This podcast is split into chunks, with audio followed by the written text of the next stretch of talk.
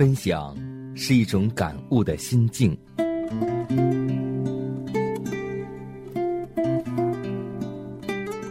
分享是一种生活的信念。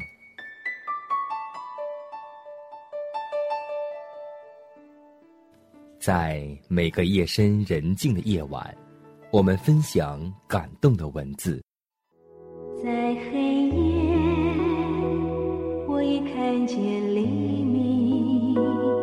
在每个紧张繁忙的白昼，我们分享奇异的恩典。奇异恩典，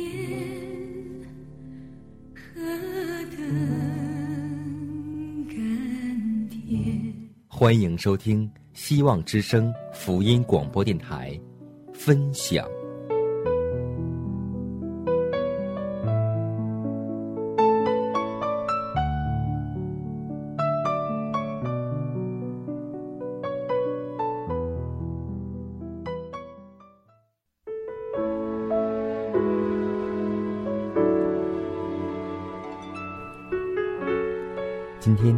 的心情还好吗？如果你心情不好的话，请你面向上帝，和上帝做一个倾心吐意的祷告吧。希望我们能够靠着主常常喜乐。大家好，这里是希望之声福音广播电台，这里是分享，我是你的好朋友佳南。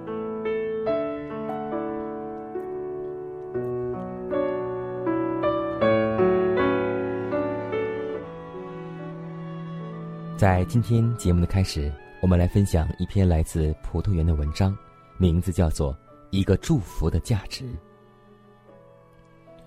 那一年，我在美国的街头流浪。圣诞节那天，我在快餐店对面的树下站了一个下午，抽掉了整整两包香烟。街上人不多，快餐店里也没有往常热闹。我抽完了最后一支烟，看着满地的烟蒂，叹了口气。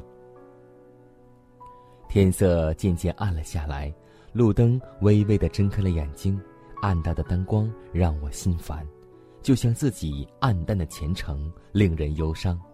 我的手插在裤子的口袋里，口袋里的东西让我亢奋。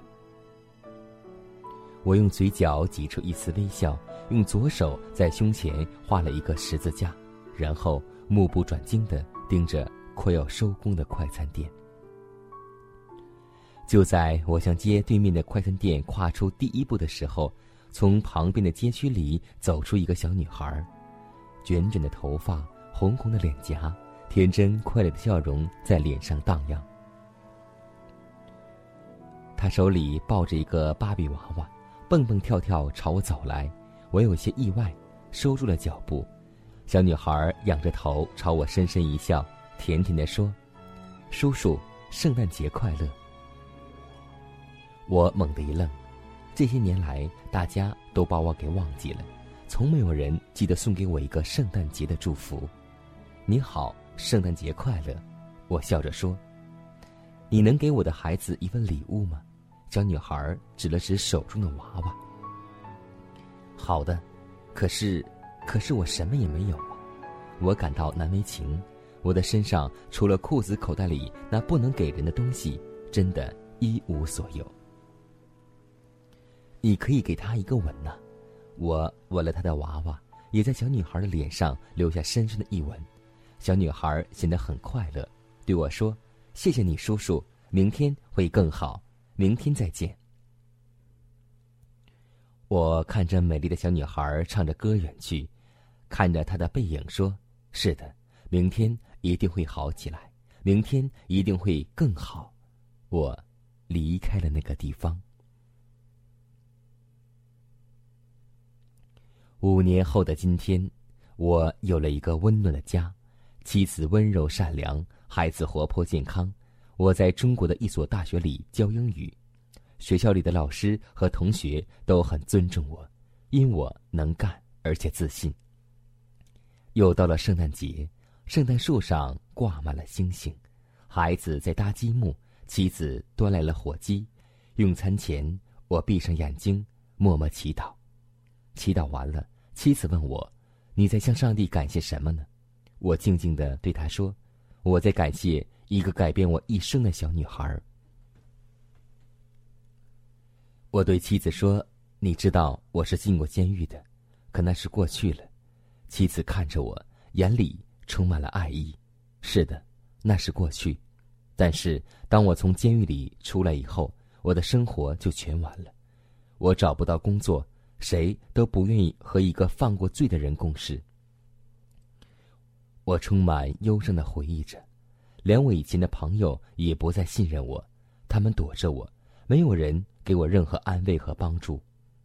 我开始对生活绝望，我发疯的想要报复这冷漠的社会。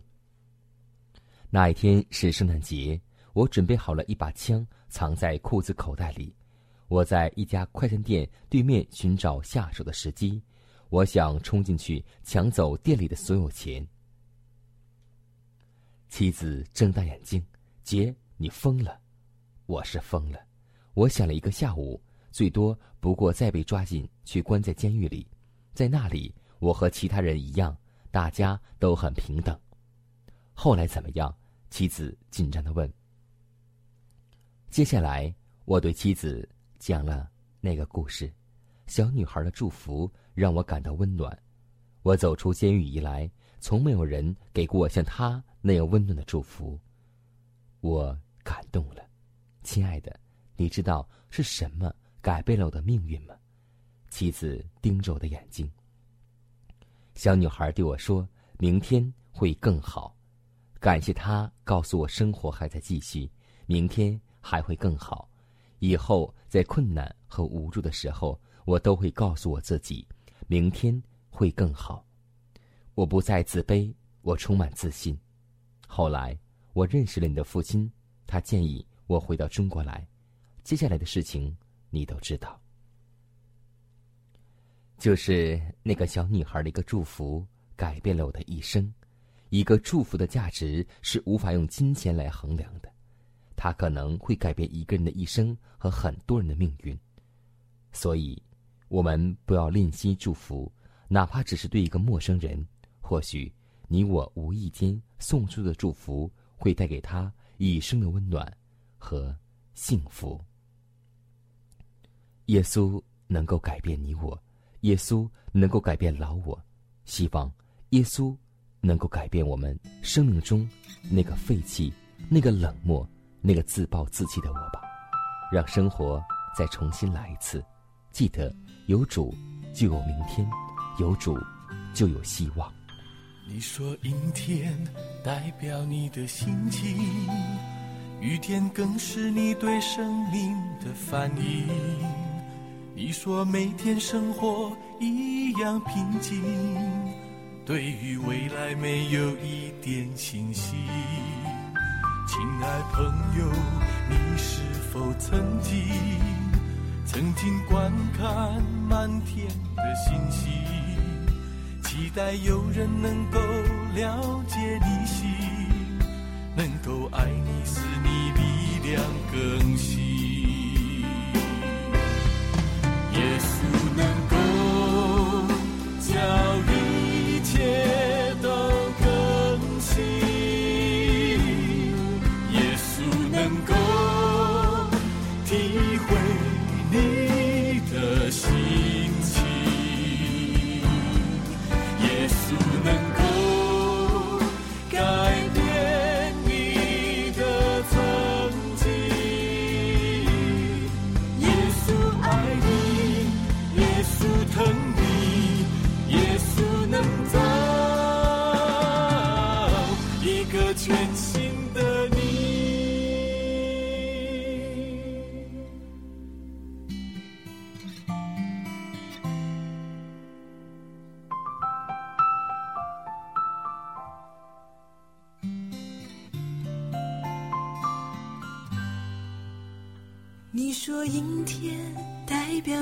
心情，雨天更是你对生命的反应。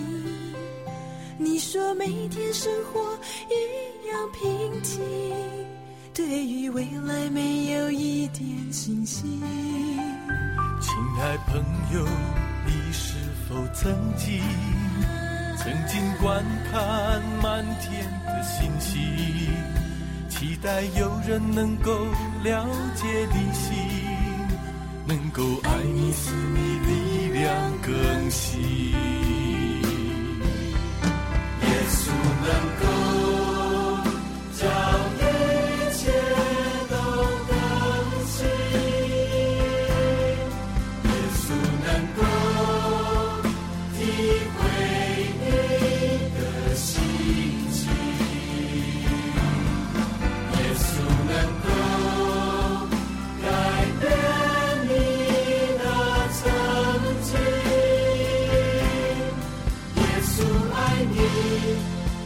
to come.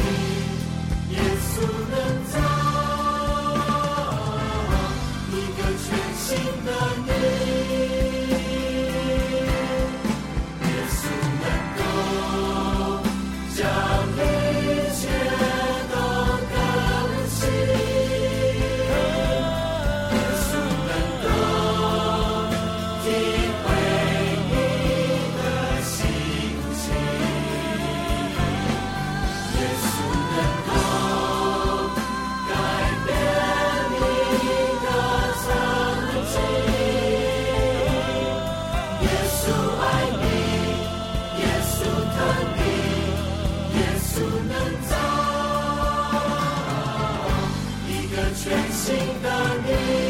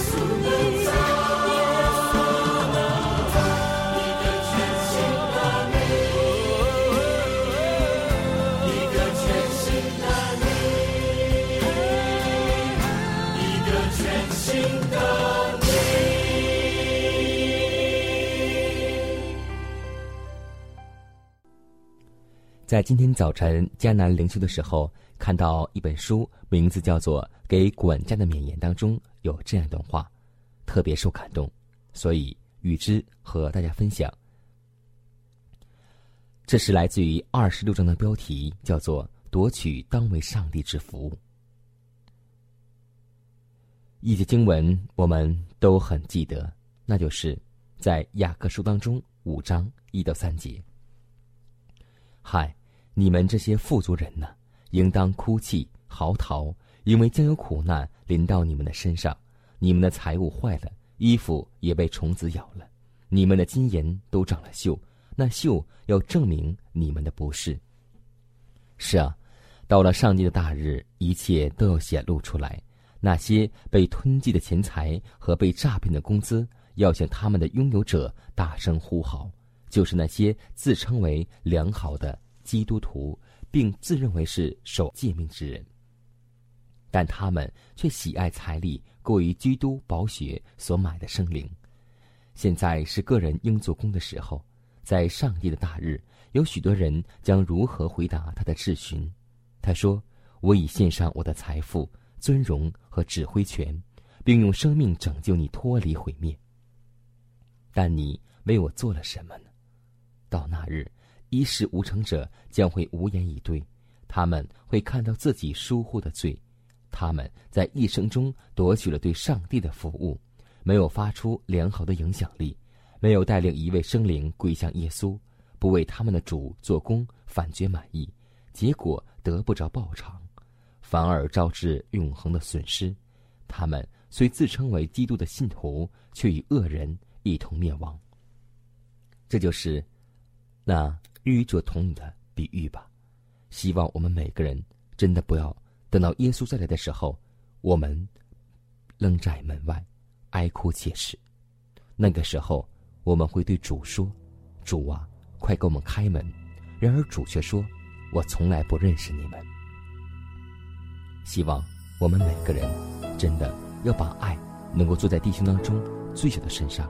希望当主赐给我们生命、钱财、时间、精力的时候，让我们这些也能够为主所用。当我心上心和月，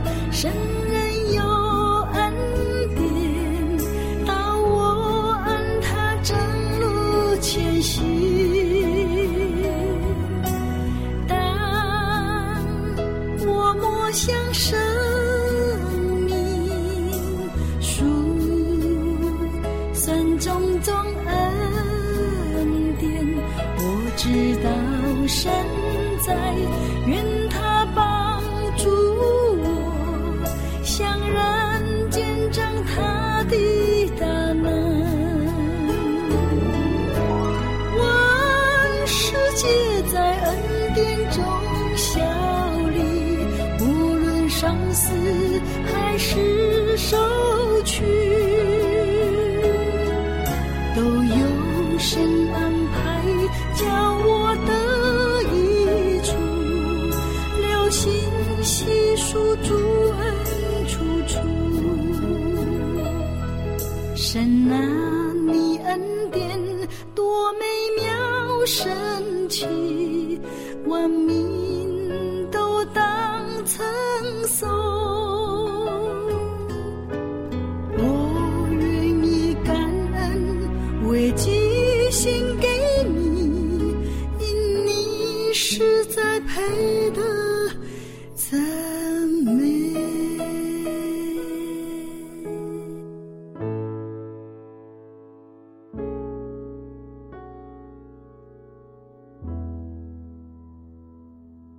好，下面时间我们继续来分享一篇史子记的小故事，名字叫做《赦免》。在美国，有一位信主的名医，求医之人连接不断。他对有钱的人收一点药费，贫乏无力者就在账册下面用红笔签上“赦免”二字，不再计较。后来医师去世，他妻子在检阅账册时，发现有这么多的钱记在账上。就一一追讨，一些人受不了，便将这事告到法庭。法官问：“你告这些人欠你钱，有何凭据？”夫人答道：“有账簿为证。”说着指出账册。法官一看，便说：“欠债是实，但都已赦免，法律不能定他为欠债的。是啊，主若宽恕我们的不义，谁还能够控告我们呢？即使有人控告，上帝也要亲口说：“我要宽恕他们的不义，不再纪念他们的罪愆。”但却有许多人常常不厌其烦的数算别人的恶，谈论别人的过失。谁知道主已经赦免他了？难道你还不肯吗？记得我们怎样饶恕人的过犯，上帝也怎样饶恕我们的过犯。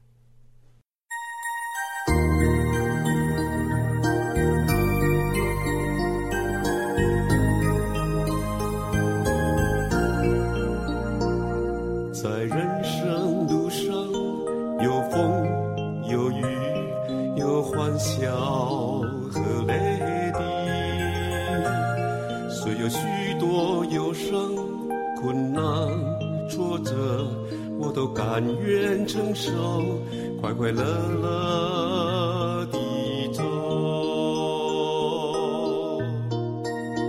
让我们心中有爱，相扶相持，完全的奉献，用真爱付出，常常把快乐笑容挂在脸庞，让人生路上充满爱与阳光。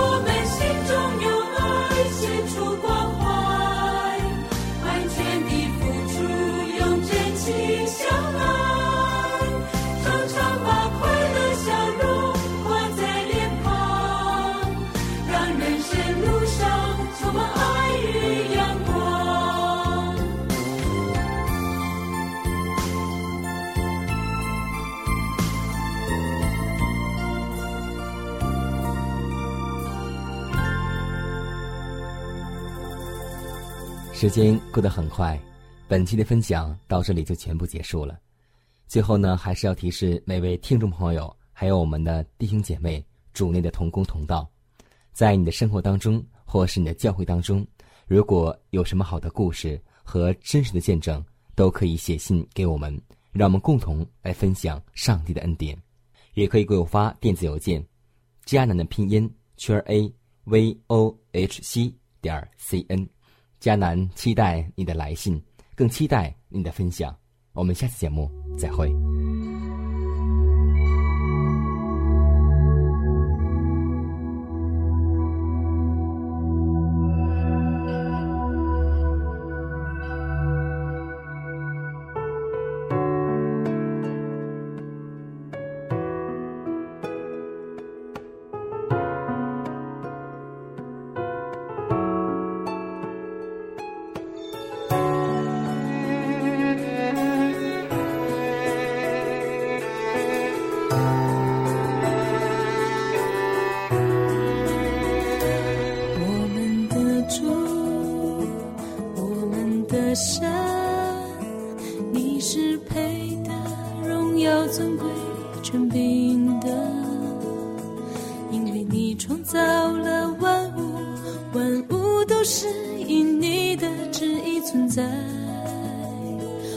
送赠你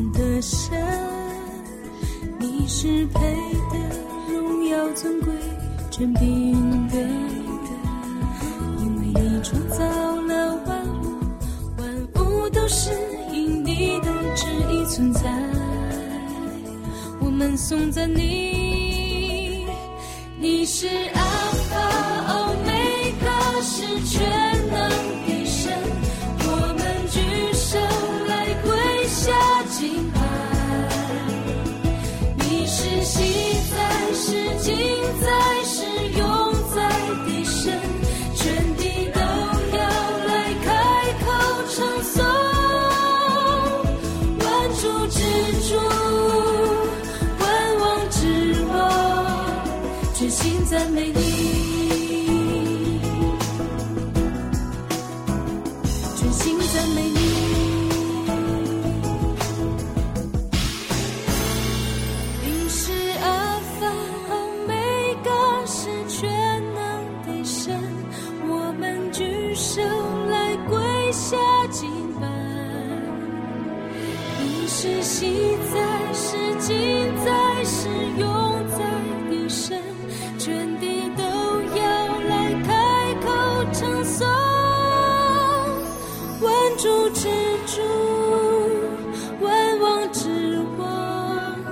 是美，安排哦，每个时缺了一生，我们举手来跪下敬拜。你是喜在，是惊在，是。